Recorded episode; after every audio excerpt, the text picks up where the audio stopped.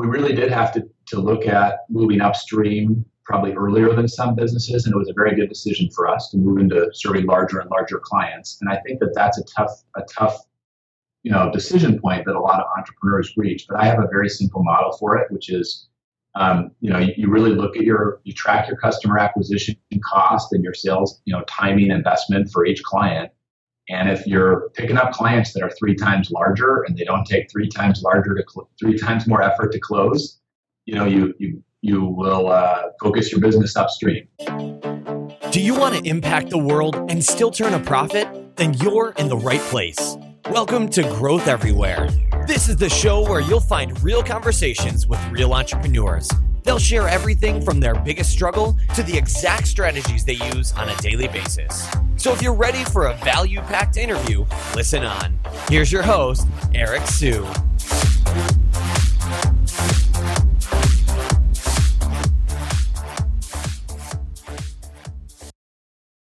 Hey everyone, just a quick heads up that we're giving away a ebook called 29 Growth Hacking Quick Wins. We co-authored this book with Mattan Griffel of One Month, and it'll give you a solid base on where you can create growth ideas from. So all you need to do is text quick tips to 33444. That's the word quick, Q-U-I-C-K, and tips, T-I-P, S as in sugar, to 33444, and you get instant access. Okay, everyone. Today we are talking to the CEO of Gov Delivery, Scott Burns, which Gov Delivery is basically a digital communications platform exclusively for governments, and they have sold to over 1,000 public sector organizations around the world. Scott, how are you doing today? I'm doing well. Thanks for having me. Yeah, thanks for being on the show. So, why don't you talk a little bit about your background first, and then we can jump into what exactly Gov Delivery does? Sure. Um, you know, my my background, I I started Gov Delivery in 2000, and um, you know, I was I was a pretty young guy. It was the end of the dot com boom, and um, I would jokingly say that most of my background was, you know, uh, K through 12 prior to getting to Gov Delivery. But I did a couple of things that were interesting. Uh, one is when I was in uh, when I was in college, I was in college in New Hampshire, and I actually got really involved in grassroots organizing and found basically I was on one of the first connected campuses and everybody had this thing called Blitzmail. It was like an early version of email. And um, I started working with friends to basically use use Blitzmail, use that early version of email to get a lot more people engaged in the political conversations on campus. And we pull in all kinds of different people. And we took this really small group where nobody would show up at events at all and basically um, just killed it, got a whole bunch of people participating in the events and ultimately volunteering in different things. And so I had that interest back then in politics, but also an awareness of, you know, that connectedness and what it could do to impact politics and maybe public sector someday. And then I, uh, I went off to McKinsey, uh, worked at McKinsey for a couple years. And again, it's that kind of dot com era opportunity drew me in to work at a, an early SaaS business that was doing renter screening, and we took that from eight people up to 40. It's very, very successful. Ultimately, went on to a successful exit, but I left after a year and went back to this sort of idea that connectedness was a real, sort of an insanely great opportunity for uh, the public sector to connect better with the public. So I got out of the politics side of it and more into the, the citizen experience, citizen services, and um, you know I've been doing it ever since. Um, ever since that time. Got it. Okay, great. So, can you talk a little bit about kind of how your your experiences brought you to Gov Delivery, and you know how the whole idea came about? Sure. So we, when I left, uh, when I left that sort of startup back in 2000 in Colorado, I had started a business on the side with a friend where we were. The idea was to put government documents online and to digitize them and sell them off. And we were doing that as sort of a side business venture, trying it out and, and gaining a little bit of traction. And I came back here and we we thought, you know, what if we what if we could build some software and instead of us putting government documents online and selling them off, what if we could help the government communicate more directly with people? And so we had, you know, nothing more than a than a PowerPoint presentation or something on a scratch pad about this idea. And somebody came in from the city of St. Paul, where we're located, showed some interest in it. And basically, we got them to agree to be our first customer, and then, of course, had to build the software from there, and um, and really help them communicate with the public more effectively, build a bigger audience, and took that concept from that level in 2000 with a lot of uh, you know a lot of issues along the way. Obviously, it took some time, but now we serve every federal agency. Um, we serve, you know, public sector entities as small as little parks and up to the largest government agencies in the world, doing basically the same thing: connecting with more people, getting people to act, basically bringing the marketing funnel to government agencies. Reach a lot of people, get them to do what you want. Got it. Okay. So, what would be like a practical, practical, uh, you know, real life example? Let's say I'm the DMV. You know, how how do you guys come in and help out? Sure. Um, so if you're the DMV, you want to you want to get more people. Let's say you want to get more people to use your online services. So when somebody's in person or on your website showing interest in renewing their driver's license, you might try to get them to put in their email address, like basic lead form kind of thing that you would do in a private company. So we would help you get that lead form set up, find out the email address, find out what you know what Eric's interested in, get them to sign up, give you some information, and then we would help you promote the online services to Eric so that next time, instead of coming to the DMV in person, he does it online. Um, we also would send reminders when you know you need to renew your license. We might send information about add-on services that the DMV offers, and it, it would depend on the state, but maybe they're promoting safety information. Maybe they're the ones in charge of license plates. Um, you know, there's all kinds of there's all kinds of things that the DMV can do, and it applies to every government agency. Every government agency wants and needs you to do something. You know, pay your taxes online, get a flu shot, visit the park, enroll your kid in the literacy program, and we're the ones involved in capturing the information and then getting, you know, marketing those services. Got it. Okay, makes sense. And can you talk about you know number of customers today and how revenues are? Sure. Um, so we're we uh, we've been growing really nicely over the last two years, and um, now we're over well over a thousand public sector agencies that use the service. And again, it includes includes agencies in every federal department. Across 50 states, a lot of cities and counties and transit agencies um, all over. And then we do a lot of work in Europe, um, particularly concentrated in the UK. So the UK Parliament uses our service, but so does the European Space Agency, and um, all kinds of different groups over there. So over a thousand um, public sector organizations. We don't we don't uh, we have a lot of really big ones, but we also will work with small cities even if they want to use our service. And the revenues, you know, we've never been because of the client base and and uh, you know the challenges we faced with with extremely rapid revenue acceleration that you might see at some companies. We've really been in it for the long haul. We've grown every year for 15 years and the revenue growth's been you know 20 to 40 percent basically every year um, and now we're we're above 30 million revenue this year. Nice. Okay. And you know I, I read something on you know the huffington post where it, the headline was over 100 million people you know probably use gov delivery and don't realize it. Is that true? It is. Um, we just had an awesome celebration here because we we crossed that 100 million mark. So that means 100 million unique signups across our government client base um, for different kinds of updates um, have, have come in through Gov Delivery. We have over 100 million active. A lot more than that have come in. Obviously, there's been some churn too, and um, and we just crossed that threshold. We actually just announced that this week.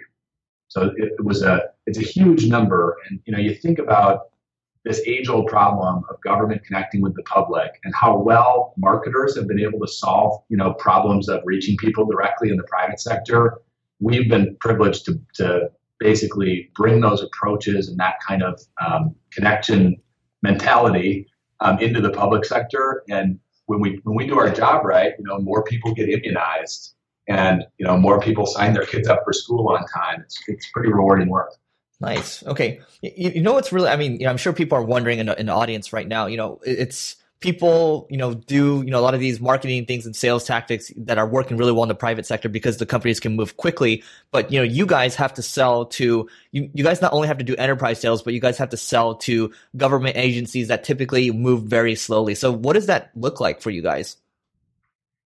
Um, you know, I'm a I'm a big proponent. I always have been of, of lean thinking and, and trial and error. And uh, and so the first thing it looks like is uh, try a lot of things, but you know don't beat your head against the wall. And so um, we use a lot of the same techniques that you would use if you're selling to private industry. You know, a lot of content marketing, um, a lot of social media advertising. We do a lot of um, things to sort of cultivate a really strong referral network, um, in-person user groups, user tours, online events, those kinds of things. So in that respect, it doesn't look much different.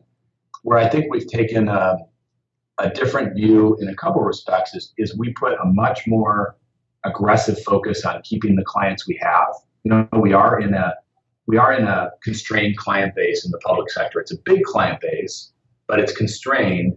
And so we put probably more emphasis on retention than the average company.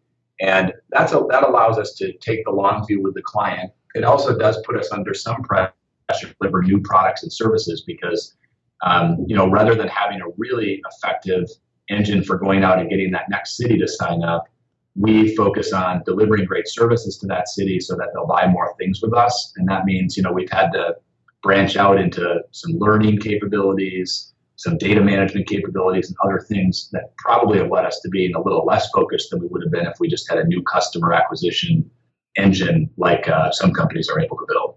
Got it. And what does that retention number look like for you? So on a dollar basis, we're, we're well over 100%. Um, on a on a logos basis, we've run between 96 and 100 percent over time. Um, most of the churn is with smaller clients uh, when we lose them, and so we've been very effective at retaining the large clients, which has led to you know terrific uh, retention on a dollar basis.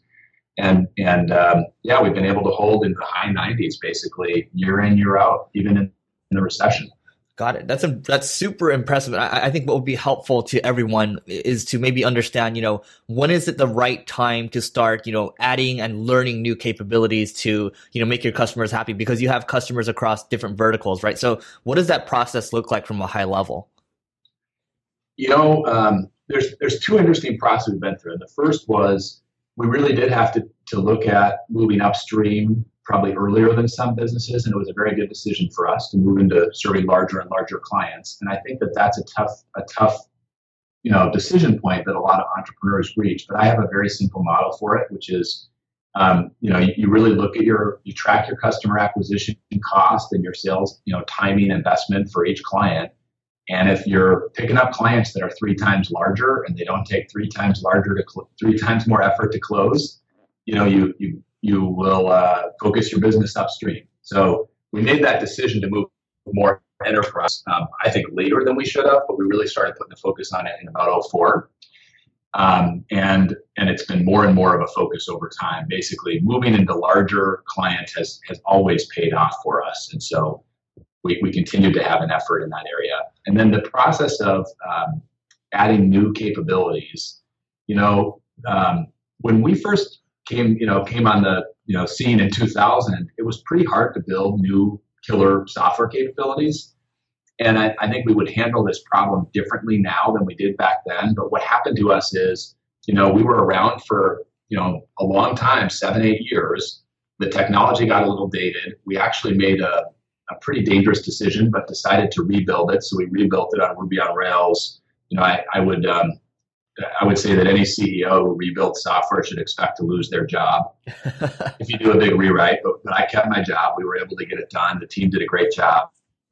Coming out of that, we then had um, good platform for adding new new capabilities on top of it, and we um, started testing new capabilities that way. And then we also started experimenting with licensing some outside capabilities that we might bring in, and also looking at acquisitions we have found in a SaaS environment that the licensing was a good way to test whether people wanted to buy more things from us, but it wasn't a really great solution for us because those products didn't work as elegantly with our core solution. Mm. Um, so we actually veered from there into more packaged services, uh, recurring services, not training and implementation, but more kind of helping the client fish year in and year out.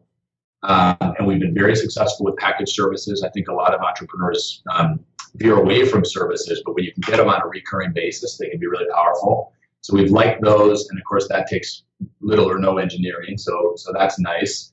And then um, and then we, through a couple of small acquisitions, basically brought in some interactive texting capability recently, uh, open data management, and we also um, have organically launched some learning some learning solutions because what we found is our clients were driving a lot of traffic to online trainings that were um, that were atrocious, and we wanted to get into that space for that reason. So we've been pretty aggressive, and it's you know it's a it's a pretty big solution set for what's still a relatively small company.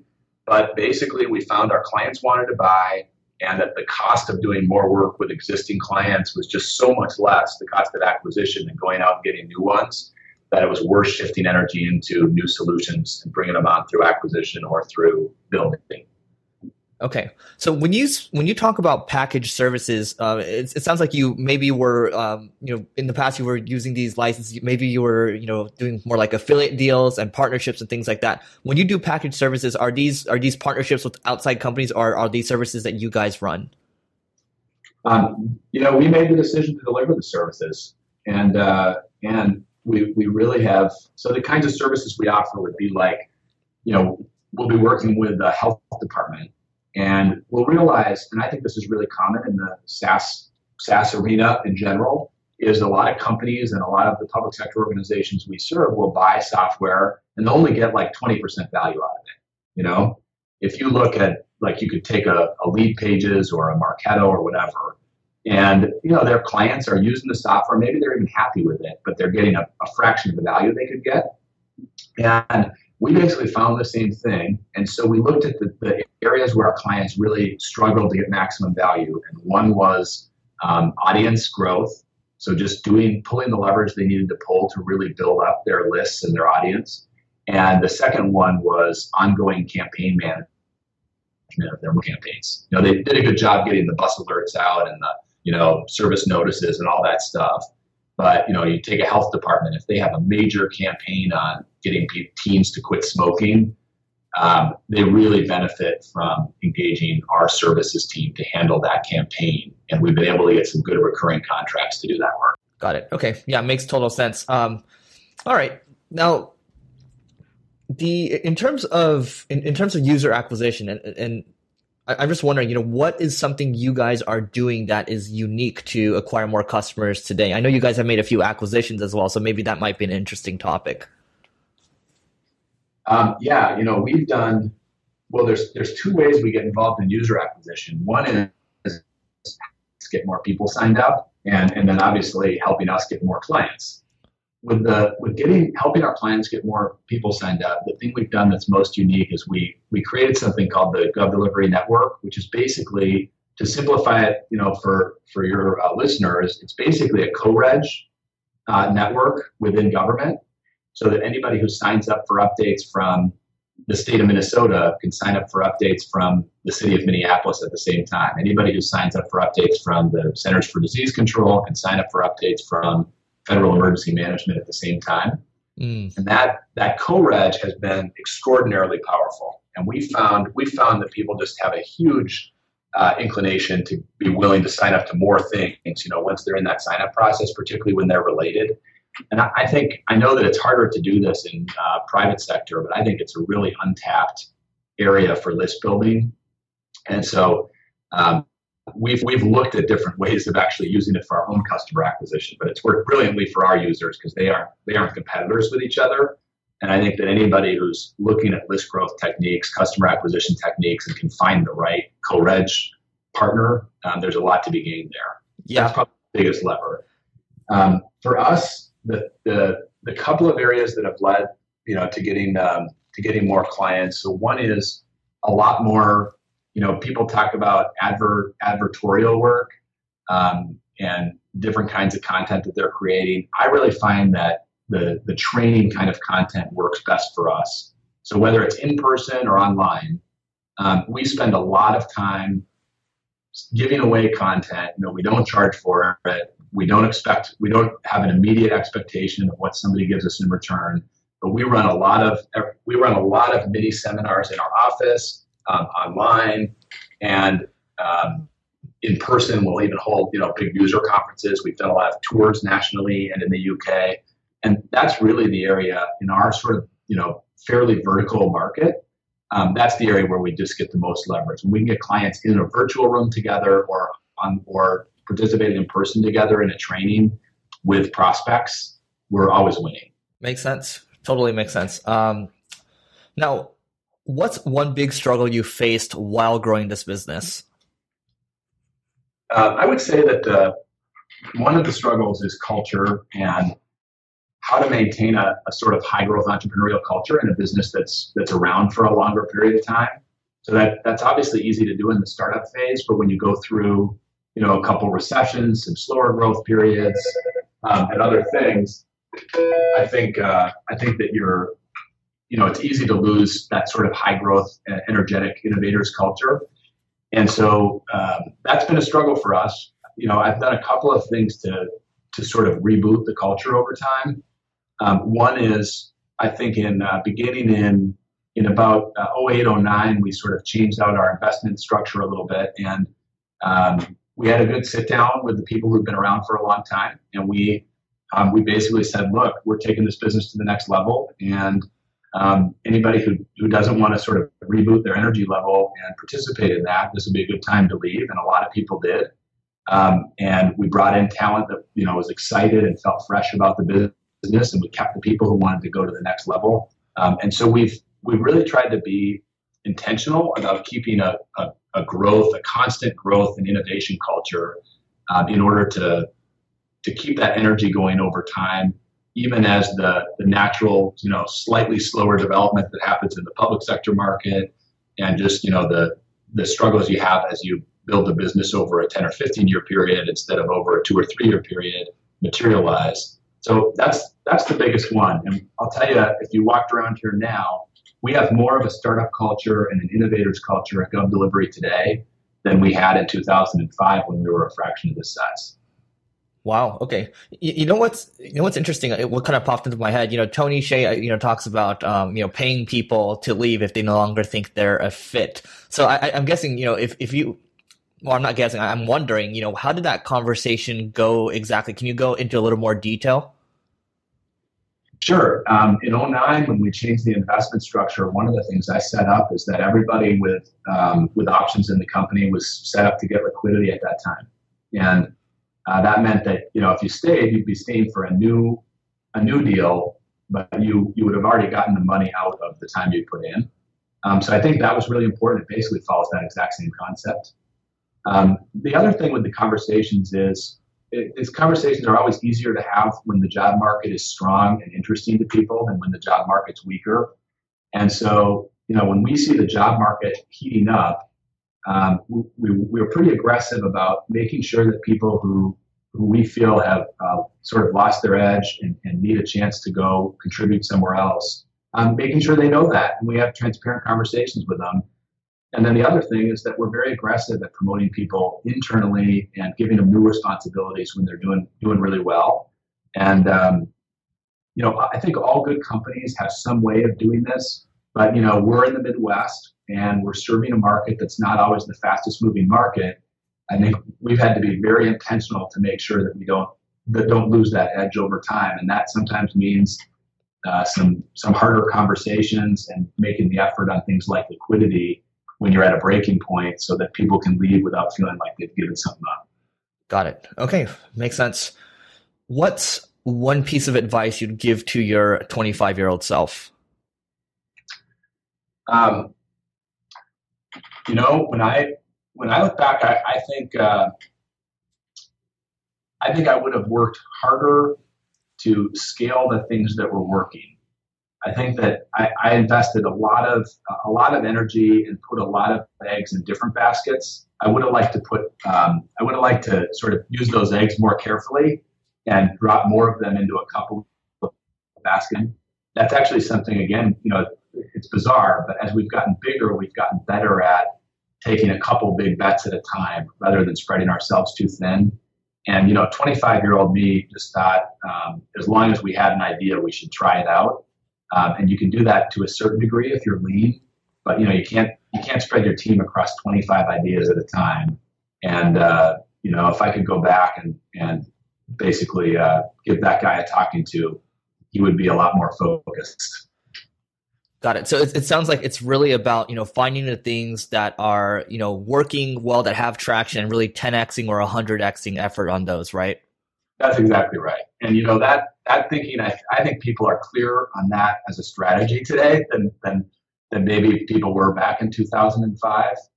Um, but you know what? If I could, uh, if I if I could go back in time and make those decisions better, I would. And you know, I'm I'm lucky because not a lot of entrepreneurs make it 15 years in the same business. Um, so I'm able to right a lot of these wrongs today.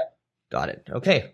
So what does an ideal day look like for Scott? You know, how do you structure your day?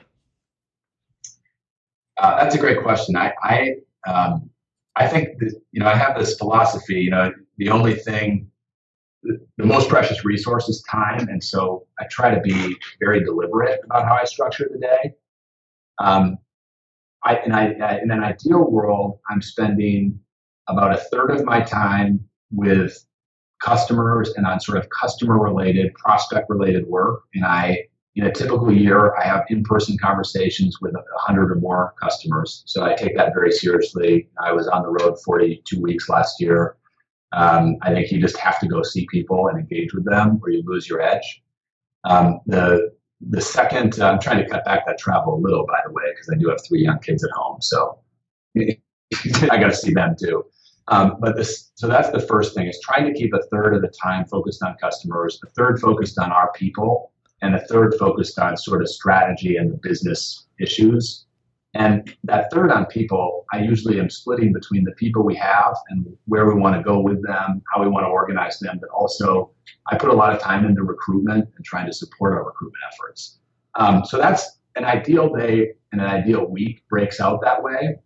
Um, there's unfortunately there's sometimes tension between ideal and typical and i will say as we grow that, there's a battle that last third that sort of administrative you know strategic sometimes strategic sometimes administrative part of the ceo role um, ends up absorbing more time and so uh, on a bad day i feel that that part of the that part of the day uh, gets filled up and i don't have a lot of time left for people within the company or outside the company or the clients um, but on a good day, I have that I have that balance figured out. Um, so I don't know if that you know I could go through a typical day on the calendar, but that's how I try to divide up the time. Got it. Okay. Now, I mean, when you're when you're doing these, you know, when you're doing these uh, customer visits, you know, doing customer development. I mean, if you had to pare it down to just one question, you know, the most important you can, the most important question you can ask when you're talking to uh, or visiting a customer, what would that one question be? Um, that one's easy. So we, I, I will ask somebody, uh, what's important here today? What's going on here today? And the reason is, is that for our clients, when we're there, they sometimes get drawn into talking about our system or the work we're doing with them or something that's more narrow. I, I want to know if I'm sitting with the Navy, I want to know what the, the, biggest issue is in that area of the Navy today. Uh, what's the biggest issue at Medicare today? Uh, what's where are you guys investing? It's the same question you asked me. I asked them, where are you investing your time? Where are you investing your resources? And once we know that, we can align the work we do with what matters to them, rather than try to um, drive the conversation directly into the details of you know how we work or the new capabilities we're offering. Awesome. Okay, makes sense. I think that's a beautiful question to ask. Okay, what's one must-read book you'd recommend to everyone? Um, you know, there's there's some obvious ones out there. The one that I have benefited from most over time is a book called The Goal, um, G O A L, and it's actually a book on uh, that, that, talks about um, theory of man- theory of constraints within manufacturing. Um, what I like about it is that I think one of the biggest challenges I face as an entrepreneur and even as the business has grown is prioritization. And there's some really good thinking in that book on how to how to prioritize and how to address your bottlenecks to growth as you're facing different challenges within the business. So, you know, as an entrepreneur, sometimes you just got to go raise financing. You got to get that money. Sometimes it's getting the next deal. You know, so at certain points in our business, we had to get the capabilities and the packages together to get the upsell formula right. Um, I try to hone in on what is the biggest barrier we're facing and how can I put my time into addressing that barrier and the goal, um, even though it comes at it somewhat from a manufacturing standpoint, really drove that thinking home for me. Yeah, I think that's a fantastic book, and I think it's required reading not only for for entrepreneurs but for you know their executive teams as well, just to kind of drive that point home because they have their you know main bottlenecks too, right?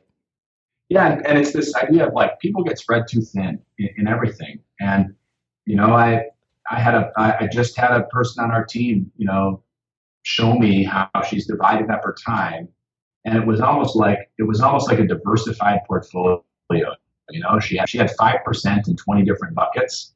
And I, I said, uh, you know, if you're, if you're going to kick ass in the next year, you're going to have, it's going to look more like, you know, 40, 40, 20. Um, right. Because once you're starting to spread your time across 20 different things, you know, it's, it's hard to even keep track of what you're accomplishing day to day. And I, I actually think that, you know, I, I, I, just handed that book out yesterday. I keep some copies of it around. I think it's really important. Um, yeah, it, it's it's a book that I think uh, Jeff Bezos makes all his executives read. So I mean, that shows you just kind of how important it is.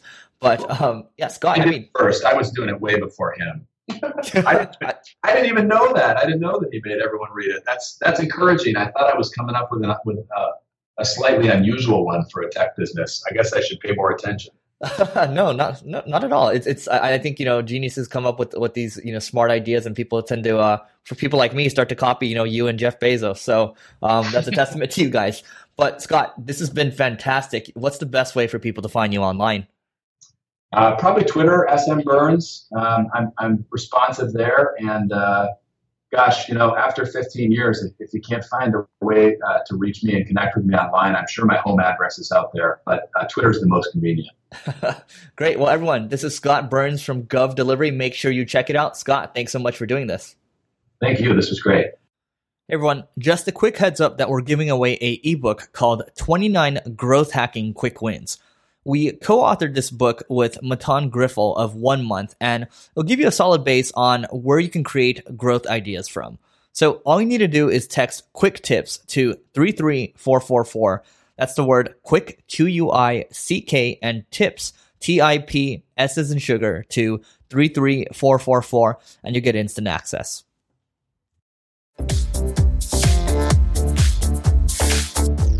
Thanks for listening to this episode of Growth Everywhere. If you loved what you heard, be sure to head back to growtheverywhere.com for today's show notes and a ton of additional resources. But before you go, hit the subscribe button to avoid missing out on next week's value packed interview. Enjoy the rest of your week and remember to take action and continue growing.